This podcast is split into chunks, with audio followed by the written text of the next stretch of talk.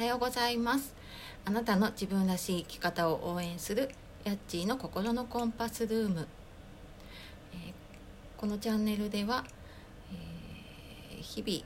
お仕事や子育て介護など頑張っていらっしゃる皆さんの少し心が軽くなるような時間を提供できるようにということで、えーと放送しております。いつもお聴きいただきましてありがとうございます。初めましての方に簡単に自己紹介をしますと,、えーと、私普段は介護とか福祉の仕事っていうのを、ま、長年20年ほど続けております。で、まあ、その合間に心理学っていうのをやコーチングを少し学んだりしてきているので、まあ、そういったことの中で、まあ、少しでもあの皆さんのねお役に立てるような情報をお伝えしていきたいと思って、えーと、この放送を続けております。はいで本日はですね8回目の放送になります。えまだまだちょっと試行錯誤しながら放送をしているような状況なんですけれども、え今日8回目の放送ではやる気スイッチを入れるということについてお話をしたいと思います。はい、このやる気スイッチを入れるってね、まあ、よくテレビとかでもねやる気スイッチっていう言葉聞くと思うんですけれども、まあ、何かをやろうと思った時に、まあ、自分もそうなんですけれどもなかなかこうやる気が出ないとかもやらなきゃいけないのは分かってるんだけれどもどうもこう気持ちとかねモチベーションが上がらないなっていう時がないでしょうか。でまあそんな時にねあのちょっとしたコツというかね、まあ、そういうのを使うことで自分のやる気スイッチを入れることができるので、まあ、今日それをね簡単にお伝えしていきたいと思います。でまずあのこれ多分自然にねあの日常の生活の中でやっているというか、まあ、できていることなんですけれども、まあ、例えばあのこれを見るととかこれを聞くとあるいはこれを思い出すとその時の気持ちを思い出すようなことってありませんか？まあ、割とこれちょっとねあのネガティブな感情の方が出やすかったりするのでんちょっとなんかこう悲しかった時に聴いた音楽を聴くと、まあ、そんなに悲しい音楽じゃないのになぜかすごい悲しい気持ちになるとかあと逆にあの自分の中でこの曲を聴くと元気になるなとかそういうのって結構自然にねやってたりするんじゃないかなと思うんですね。なのであの頑張っていた時のものとかそうですねあの私はもうはるか昔なんですけれども受験勉強とかね試験勉強をしていた時になんか必ず聴く音楽っていうのがあって、まあ、そういうのをこの音楽を聴くとこうやる気が出るっていうようなねものがあったりとか多分ね皆さん、まあ、すぐには出てこないかもしれないんですけれどもなんかあこれ見るとそういえばとかあこの音楽聴くととかあとはもうなんか体の感覚でね覚えている場合もあったりするのでそのことをこう思い出すと例えば胸がキュンとするとか、うん、とこうすごいやる気が出るとか、まあ、そういうのがあるんじゃないかなと思います。で、まあ、そういう前提でちょっと話を進めていきますと、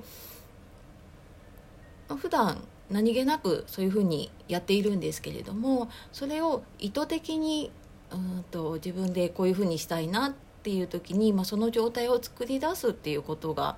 できます。でこれよくあの、ね、テレビとかでアスリートの方がねやってたりするのを見ることがあると思うんですけれども、うんまあ、例えば、えーと、スケート選手がねスケート滑る前にいつも同じ音楽を聴いているマラソン選手がマラソンを走る前にいつも同じ音楽を聴いている。あと音楽に限らずですねあの例えばプロ野球選手、まあ、パッと思い浮かぶのはイチロー選手なんですけれども、えーと、打席に入る前にいつも同じ動きをしている、まあ、そういうことでねあの自分の中のスイッチを入れる。っていうのをアスリートの方は意図的にやっていて自分の最高のパフォーマンスを出せるような状態っていうのを作っているっていうふうに言われています。でこれは何もねそのアスリートの方に限ったことではないので、えーと、自分の中で今のねこの仕組みを分かった上でやっていくと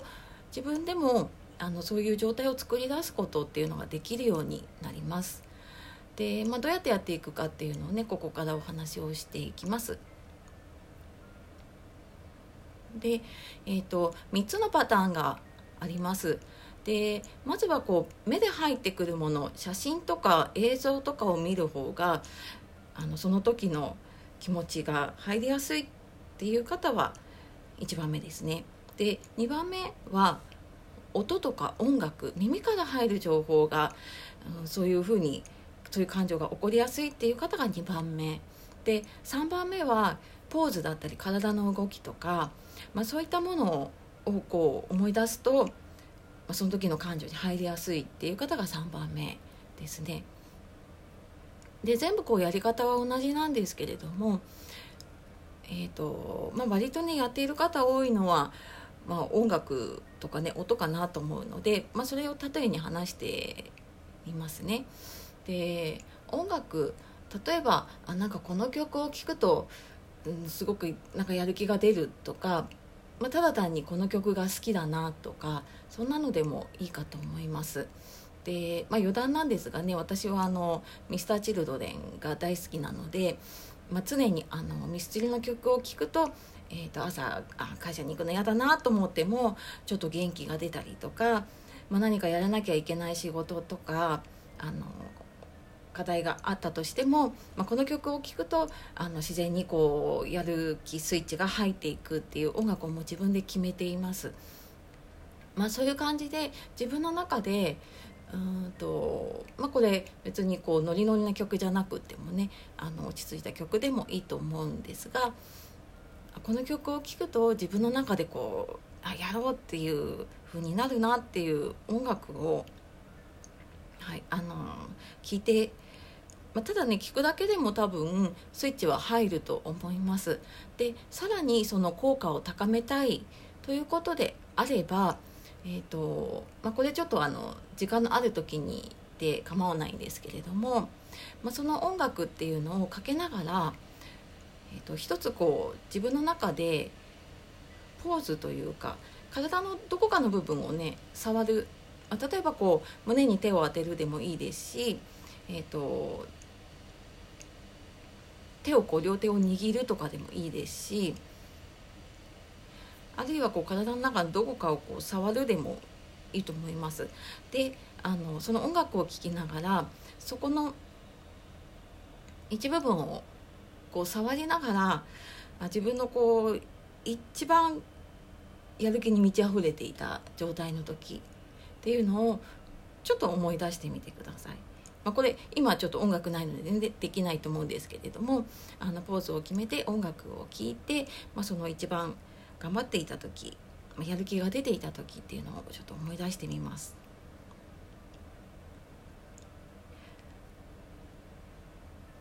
で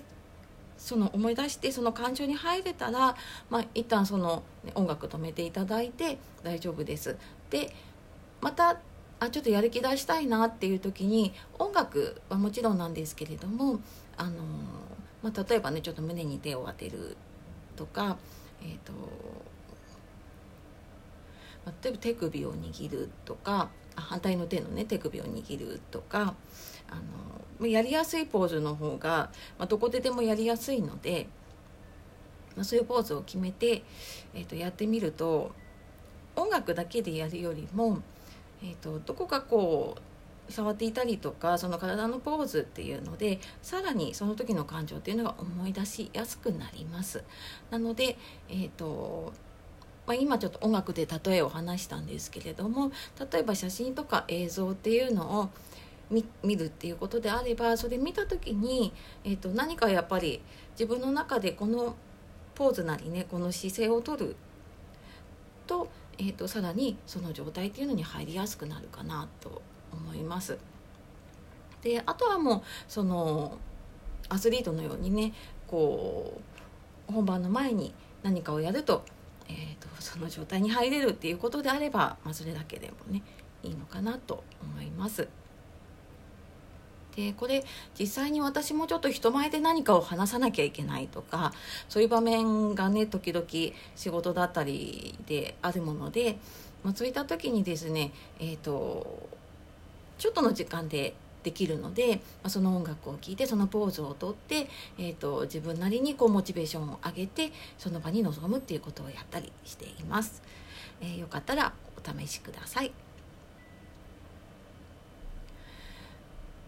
というわけで、えー、今日はですねやる気スイッチを入れるということで、えー、まあ、自分なりにねあのやり方見つけていただくのが一番いいとは思いますが、まあ、まずちょっと試しにやってみたいなっていう方いらっしゃったら、まあ、今やったようなやり方でねやっていただけるといいかなと思います。えー、またあのー、ね、皆様の日常の中でお役に立ちそうなことをお伝えしていきたいと思っておりますのでまたお聞きいただけると嬉しいです。では素敵な一日をお過ごしください。